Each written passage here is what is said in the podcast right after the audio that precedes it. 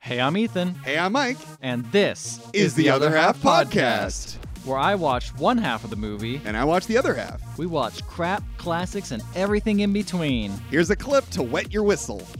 Is it explaining to your half why the shark is coming for revenge? Because it's not the shark from the original. No, it's never explained. It's just a random shark who just hates them.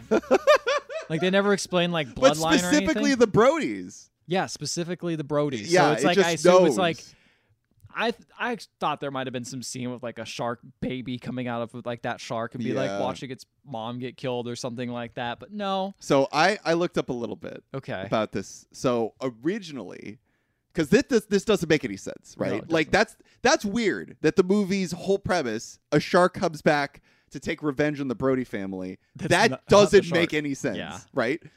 S- But the original the original plot of this movie was that the shark in this movie was the shark from the first movie, and it was brought back to life by a voodoo. priest. Oh no. the shark that we see is actually a voodoo shark. Oh no! Whoa, whoa! That see, somehow that's worse and offensive at the same time. That was from our Jaws: The Revenge episode. If you're interested in hearing more, search for the other half in your favorite podcasting app. You can also visit us at theotherhalfpodcast.com. Hope you give us a listen.